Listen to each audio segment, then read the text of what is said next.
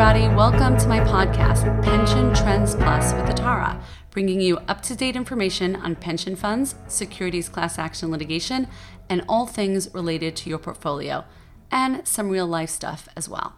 I'm Atara Hirsch securities class action attorney at AF&T in New York City. Today I'm here with a very interesting and multi-dimensional guest, Nathan Magsig. Nathan is both the chairman of the County Board of Supervisors in Fresno County, California, as well as the chairperson for the Fresno County Retirement System. As someone who grew up in Fresno, Nathan cares deeply about his community and works hard in service of others. As a student in Clovis schools, Nathan developed his character through rigorous academic and athletic programs, excelling in football, track, and wrestling. Committed to lifelong learning, Nathan holds a master's degree in criminology as well as an MBA from California State University of Fresno. Nathan served on the Clovis City Council for 16 years and has also served as mayor of Clovis for two terms. Welcome, Nathan, to my show. How are you today? Atara, I am doing great. Thank you for having me on. Oh, well, really, thanks for coming. So, you know, Nathan, you and I met several years ago in my work as a securities class action attorney and your role as a board member on Fresno County Retirement System. And I think it's fair to say that we hit it off pretty immediately. Um, we had lots to talk about. I think it's because we're both people who work hard at our jobs and take whatever we do seriously. And I have to say, what strikes me whenever we speak is how many things you are involved in and the many ways you're always working to bring about positive change. So, we have so much to discuss today, but let's start talking um, with what's on everybody's mind, I'm sure, the current climate that we're in. So, I know you're in California, which is a state now that's hit hard by the coronavirus pandemic. What is life looking like for you these days? Tell us. I'll tell you that um, every day is different. Uh, as soon as you think you have the, the virus figured out, there's a curveball that's thrown at you uh, about a month and a half ago, California started opening up different sectors because when we closed things down in March, uh, we expected a, a, big wave to come and impact our hospitals. And what we found uh, for the first month that we were kind of locked down is that our hospitals were empty. Uh, we weren't seeing big spikes in cases. And so we began opening up sectors, different sectors here in California. Well, lo and behold, this virus, of course, then began to spread quickly. And where we are today, many of our hospitals um, are impacted significantly. Uh, there's roughly, I think, 32 of our 58 counties, which represent about 80% of the population of the whole state, um, are uh, counties of concern for the governor. And he has um, re uh, implemented some lockdown strategies where restaurants are closed, schools are not going to be able to, to go back here in a few weeks. And so it's a, it's a really tough time. And our hospitals are being impacted. Um, I'm I'm in constant communication with our local hospitals here because they really are front they are our frontline workers and our last line of defense, and we want to make sure our hospitals don't get overrun. Right. That that's the most important thing, and um, I think it's important to, to note if you're saying that the hospitals are are impacted, so that this is really not just a question of doing more testing, right? Is that is that something you can confirm from what you're seeing? Oh yeah, it's so looking at looking at coronavirus. One of the things that we've learned just in the last few months, when when there were few cases out there, testing was critical, and then contact tracing was critical as well. But now, as we have um, uh, we've seen more community spread, and we continue to ramp up testing, um, we, are finding that uh, the virus really is uh, has proliferated our entire county and, and our entire state. So what we need to do is be very clear in our messaging about the importance of wearing masks, social distancing, of course, not going to gatherings. And unfortunately, um, over the course of the last few weeks, we still have seen uh, pockets of our population kind of uh, ignoring some of these orders and uh, still uh, gathering with friends or going out and uh, going to the park with 100 people. And that is really where this virus can, can spread quickly is when people are in close contact with one another, indoors and outdoors. Right. I think there was a time not so long ago, because as you said when we started, this is changing every day. Not so long ago, where everyone thought, okay, you know, indoors we get it's a problem, but outdoors, ah, maybe not so much. We can have parties and barbecues. And I think more and more we're seeing that that is really not the case, and that the numbers, even outdoors, have to be in small groups and socially distant to really make this effective. and to wear masks, right? It's important to wear that mask, especially when you're indoors and you can't keep that six feet of distance. And again, there's some confusion about the masks. It's not that the masks provide you protection from getting the virus per se, but it protects others from you because just, you know, when you speak um, or you sneeze and you have that mask on, and even if you're covering your mouth with that mask and your hand, um, it limits the spread of, of particles that uh, otherwise would be spreading a lot more if you didn't have that mask. Would, would you say wearing a mask is just about showing that you care about others, social responsibility? Well, I would say that wearing a mask has been shown to reduce the um, amount of spread when you do sneeze or talk. And so for me, it's um, our doctors are asking us to do it. Um, and demonstrably, masks have been shown to reduce the amount of spittle that do come from your mouth. And this virus is extremely contagious. And so, simply for that fact, I'm going to wear a mask when um, I can't be socially distanced from others, and also when I'm in, indoors. Um, it's a mandate from the state, and also it does reduce the spread, so I'm going to do it. Right, absolutely. You know, I know you're father of three children, so are you encouraging children also to wear masks? Oh, so, you know, with this virus, this virus does not discriminate. So, whether it be children, people who um, are adults and healthy, and even even the elderly. I think we all need to abide by the guidance that's been laid out by uh, by the governor when it comes to the mask wearing and where. So uh, my kids wear a mask uh, when we go indoors. If if we're getting food to go. Um, at, a, at a restaurant or something and they happen to be with me, they're all wearing masks. But typically, when I'm out and about, my kids are at home I'm encouraging my kids to get on their bikes and go on bike rides and go on runs. But the tough thing for kids right now is the fact that they can't have that socialization that they need. And so um, I'll tell you, it's having an impact on my kids.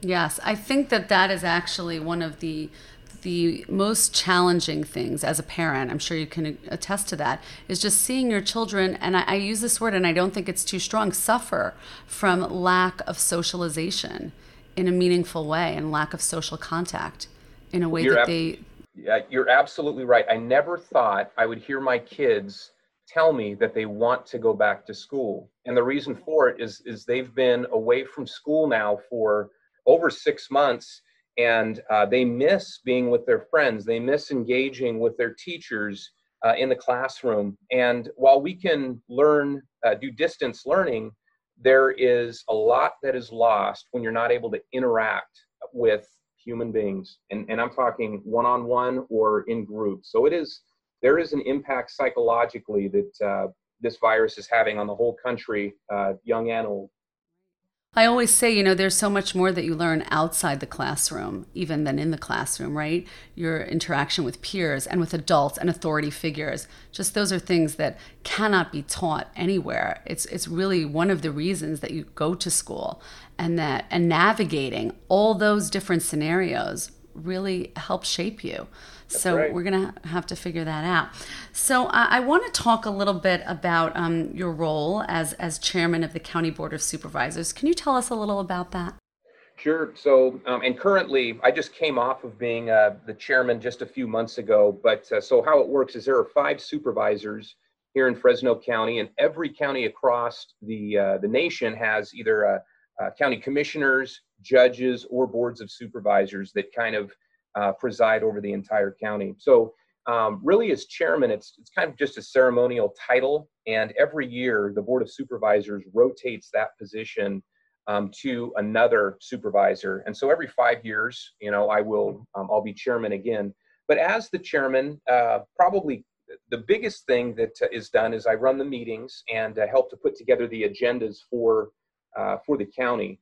And uh, being chairman is very exciting and it's a huge honor. Uh, last year, when I got to deliver the state of the county, um, I spent months putting a video uh, uh, montage together that that really uh, was focused to highlight how wonderful the employees of Fresno County are. And so it, it uh, was a video that was put together that's about three minutes long, and I launched it through social media right after um, I unveiled it at the State of the County event, and it was very well received. So uh, as chairman, there's many different things that you do. Supervisors are responsible for social services, sheriff's department uh, budgets, the district attorney budgets, public defender budgets. And then, of course, depending on the county you're in, here in Fresno County, um, our county's 6,000 square miles. We have um, the deepest canyon in North America in Fresno County. Uh, we have many national parks here, and uh, we're the number one agricultural producing region in the world. Uh, so it is a beautiful county with amazing people, and I, I feel honored having, having an opportunity to serve my community. Wow. Yeah, and you you grew up in Fresno, so this is really like you're very deeply rooted in this place, right? It is my home. yeah, I, I, when I drove, um, I took a drive, a, a three-hour drive. I, I, saw like just fields and fields with cows and cows. I was like, this is just such a pleasant place to live. it really is. It really is. Um, so, also, you are also on the retirement, um, the Fresno County Retirement Board.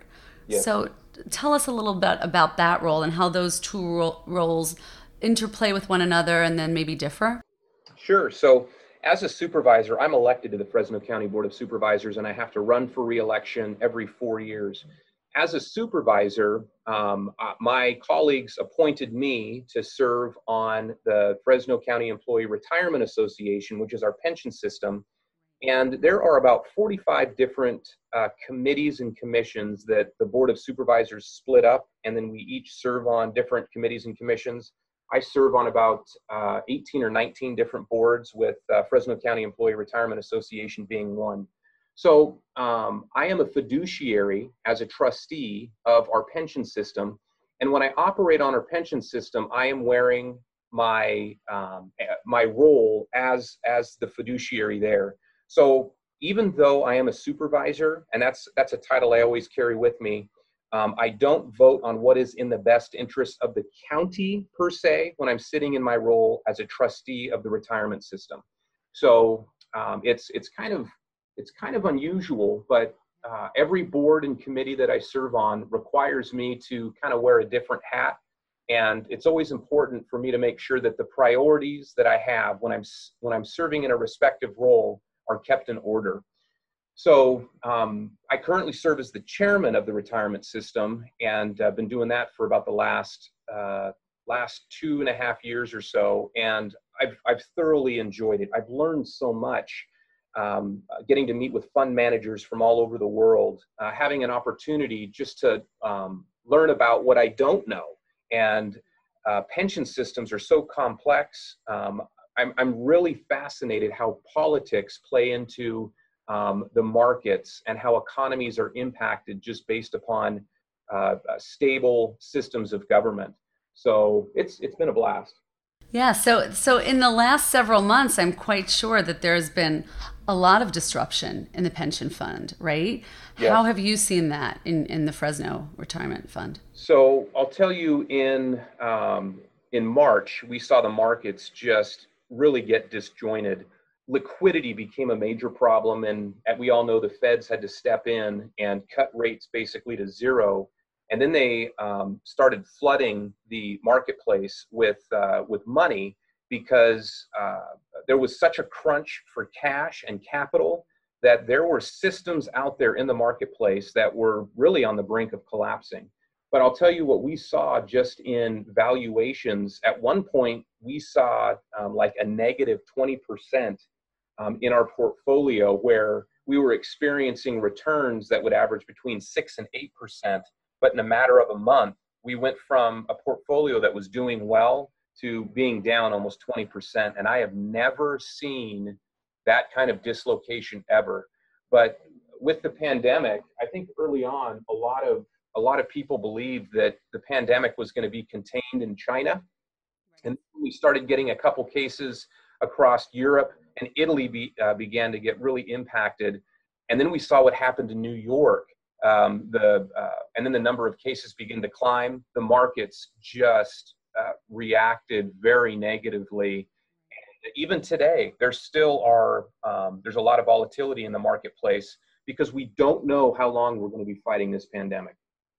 Right. I think that's what's really worrisome. So, are you worried about the state of the of the pension fund and how that's going to look going forward? Because you know there's unemployment which means taxes are lower which means contributions are lower. Like it's just a cyclical effect. So what are you doing i guess like a day to day for that? And how is that a day to day concern Great question. And, and I'll say, um, I wouldn't say that I'm worried. I think concerned is definitely a better word to use. But anytime there are dis- dislocations in the market, there also are opportunities. So while we're seeing this volatility, um, our pension fund is in a position where our funded status is right around 82%. So it's not the best of pensions, but it's definitely not the worst. And and also with uh, with where we are, with the markets being so dislocated, it also creates some opportunities out there where if you have if you have cash to move cash into different investments that um, may produce some solid returns. So uh, I'll tell you one thing that our board did, which I really applaud them, which is is going to produce, I think, a double and triple benefit. About two years ago, we uh, had uh, RBC, Royal Bank of Canada, come out and they had a, a vehicle, a fund that they put together for us where we set aside $50 million. And what they were doing is purchasing paper, basically, in the Fresno marketplace for affordable housing projects, uh, for uh, uh, small business, disadvantaged community, minority um, owned businesses in Fresno County. And the goal of that fund was to create more liquidity here in Fresno County to um, just to help us with problems that we have here.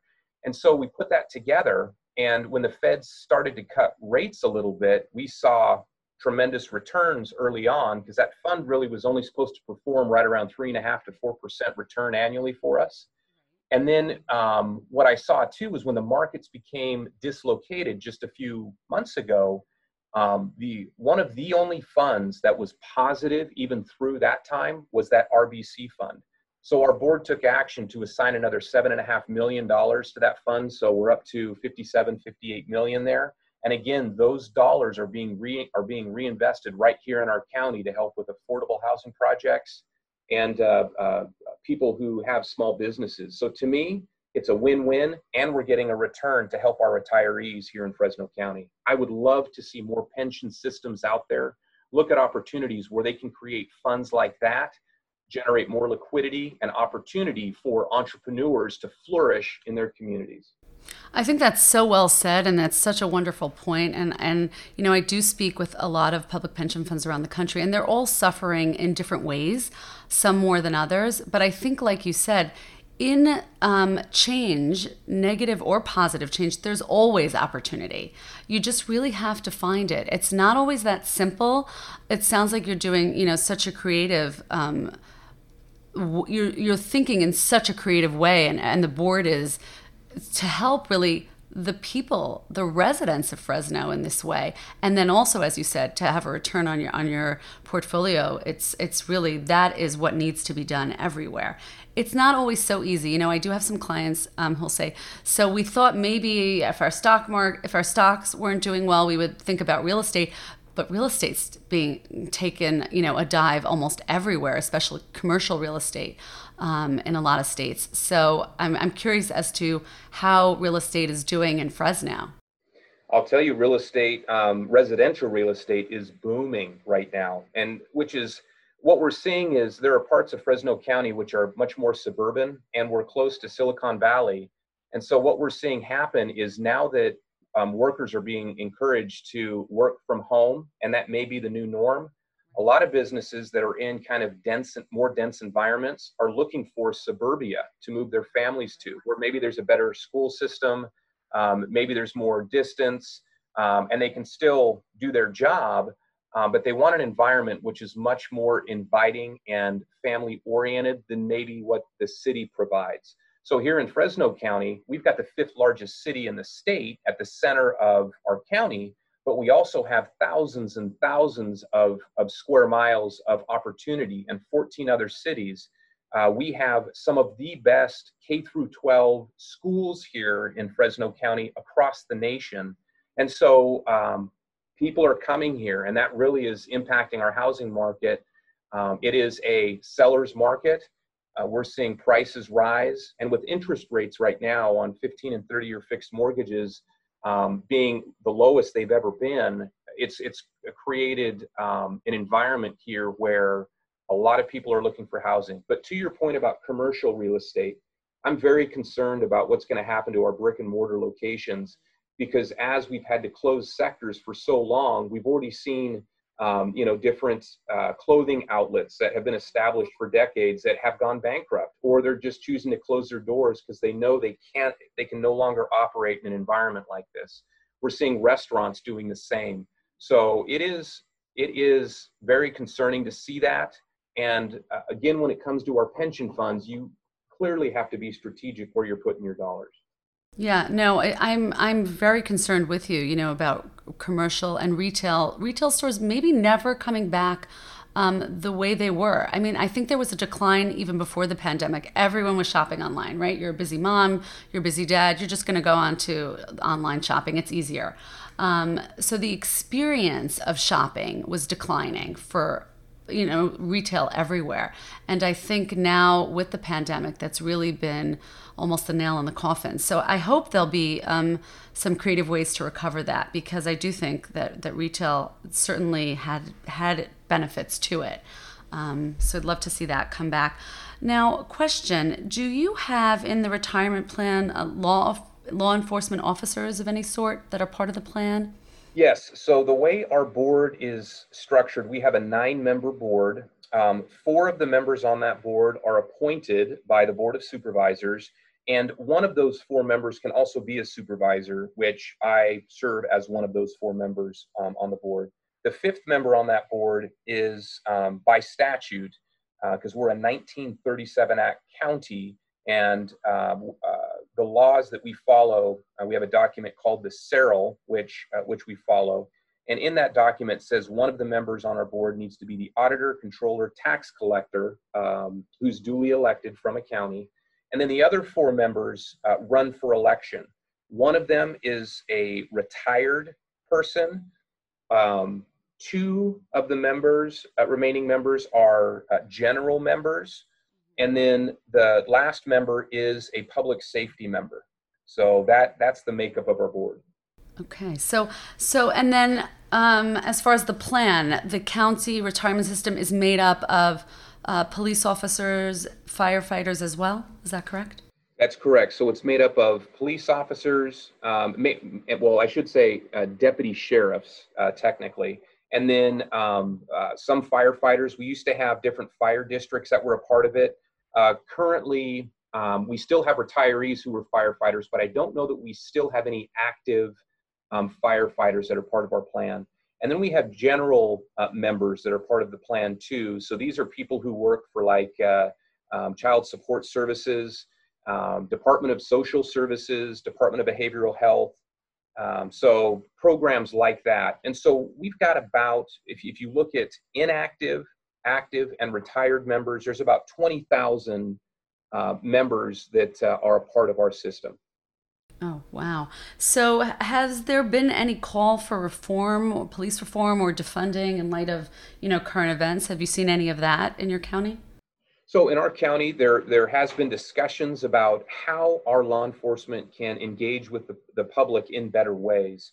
So um, we are seeing some of those discussions, and I got to really give a lot of credit to our chiefs of police uh, uh, that are out there in, in our 15 different cities, and also our sheriff that we have here. Uh, in my opinion, is just doing a fantastic job.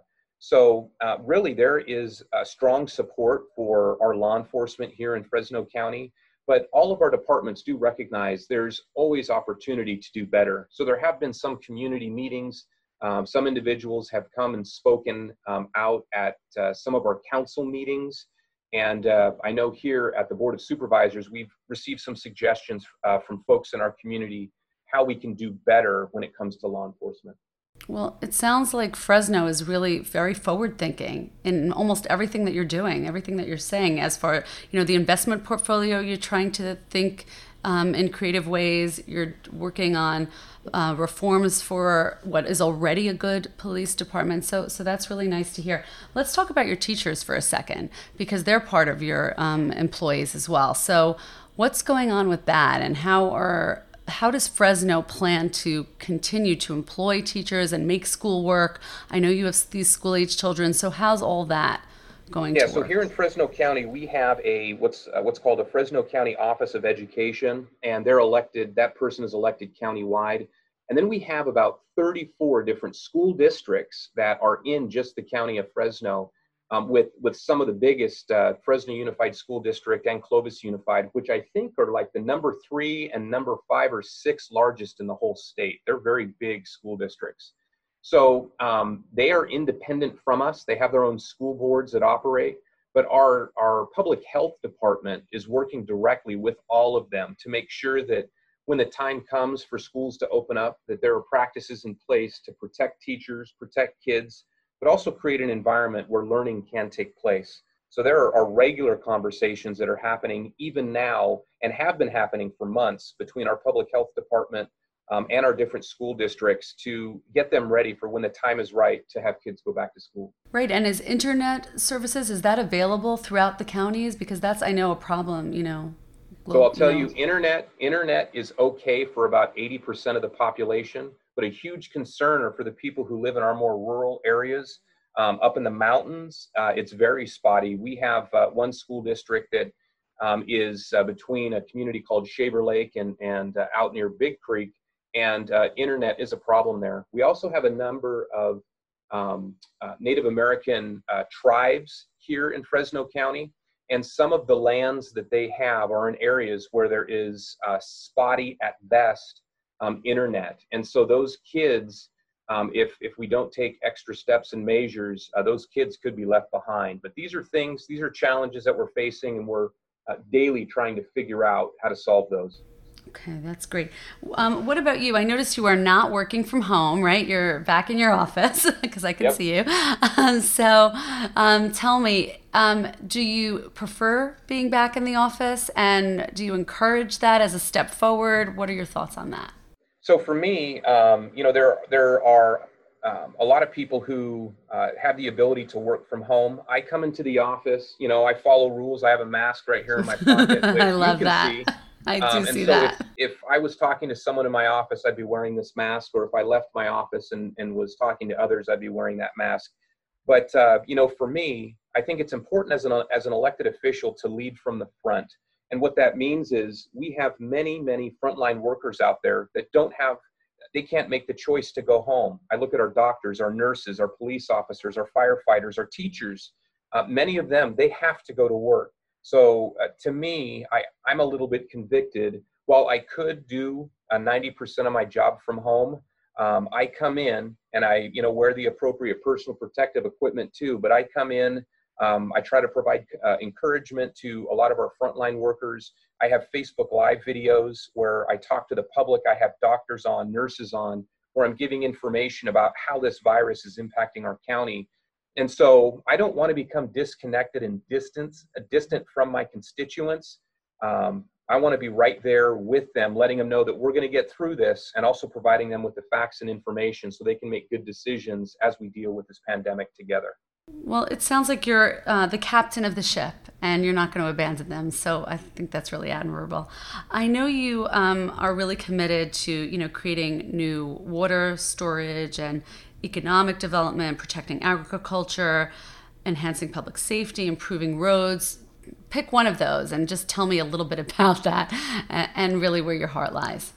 Sure. Well, my heart lies with all of that. And really, um, I, when it comes to my heart, my, my goal in life is to be a servant. I really believe that everybody is created and they have great value and worth. And um, my role in life is simply to serve others. And so um, that really is where my heart is. I know I'm not a perfect person and uh, I'm, I'm always trying to learn from my mistakes. But where there's opportunities to not only lead and serve, that's that's really where I want to be. That's great. And how do you um, impart this to your children as a dad? Well, I, I learned a long time ago that kids learn more by what they see me doing than what they hear me saying. And so, um, but I also know that I need to spend quality time with my kids too. Uh, that the type of job I have, I could spend 24 hours a day um, returning phone calls, sending emails, uh, trying to put out a fire somewhere. Um, and I need to really prioritize things. At the end of the day, I love what I do as an elected, but my family always has to be my first priority. Yesterday, I took my son um, out to a, um, uh, a place called Hank's Swank, which is a golf course. He's learning how to golf. And so I took him out to the putting green and uh, we were putting a little bit. And then he was out chipping, doing some chip shots and just learning how to swing clubs. And he was getting frustrated.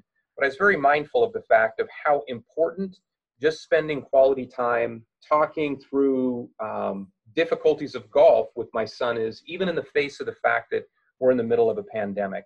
So for my kids, I want them to see me as being someone who has credibility, both as a supervisor with constituents, but also credibility as a dad. I think that's so true. I think kids want more than anything, what they want from us is our time and yep. we have to be mindful of that. Um, yeah, it's been such a pleasure. I don't want to let you go without just asking you, you know, just as far as the structure of the retirement systems, like what advice do you want to give? It sounds like Fresno is doing a lot right. I'm sure there's room for improvement everywhere, even by your own admission, but you're doing so many things that are on the right track. So, what do you feel like? is an area that you maybe would like to improve as far as the retirement um, system is concerned, and then something that maybe you'd like to say, hey, uh, you out there, other funds, take a look, maybe do this? Well, again, we talked a little bit about that RBC fund that uh, we created, and I have just been pleasantly surprised at the the benefits, the, the multi-layer benefits that are there from that. So I, I would really love to see pension funds, and I would challenge pension funds out there to look inward. And what I mean by that is if if you manage a pension fund that maybe is um, you know based in Illinois or it's it's based in a state or maybe it's focused in a county, how can maybe how can how can you maybe take a portion of those funds to build infrastructure to uh, uh, solve a problem that maybe you have in your backyard, not ignoring the fact that you need to be making a certain level of return, but there may be a, an opportunity to do both to make uh, returns and also have a very significant impact in your own home, in your own backyard, in your own community. So to me, that is an area that I want to explore more in Fresno County. And I hope other pension funds look at opportunities to do that too. So I think that it's almost like you're saying, you know, th- always spread your wings, but stay close to home and think of your family as an yes, initial matter, right? That's perfect. Said very well. All right. Well, Nathan, it's a pleasure always chatting with you. You always give us great information. I'm very sure that our audience will have learned so much here. Um, thanks for coming on. Stay safe and healthy. And thanks for all your great advice. Thank you, Atara. I look forward to seeing you soon.